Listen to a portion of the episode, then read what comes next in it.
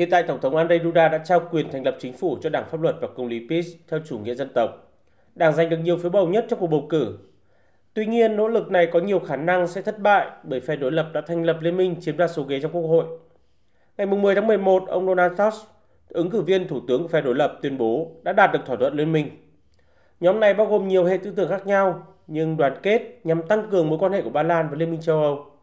Ông Tusk, người đứng đầu Liên minh Dân sự, trao đổi với truyền thông nước này cho biết, Liên minh sẵn sàng chịu trách nhiệm với Ba Lan trong những năm tới sau khi giành được đa số phiếu bầu trong cuộc bầu cử vào ngày 15 tháng 10. Các đảng đối lập cũng đã nhấn mạnh mong muốn tăng cường quan hệ với Bruxelles để tiếp cận các nguồn vốn từ EU. Các bên cũng đã ký một loạt các cam kết khẳng định sẽ khôi phục tính minh bạch đối với tài chính công và phi chính trị hóa các công ty nhà nước.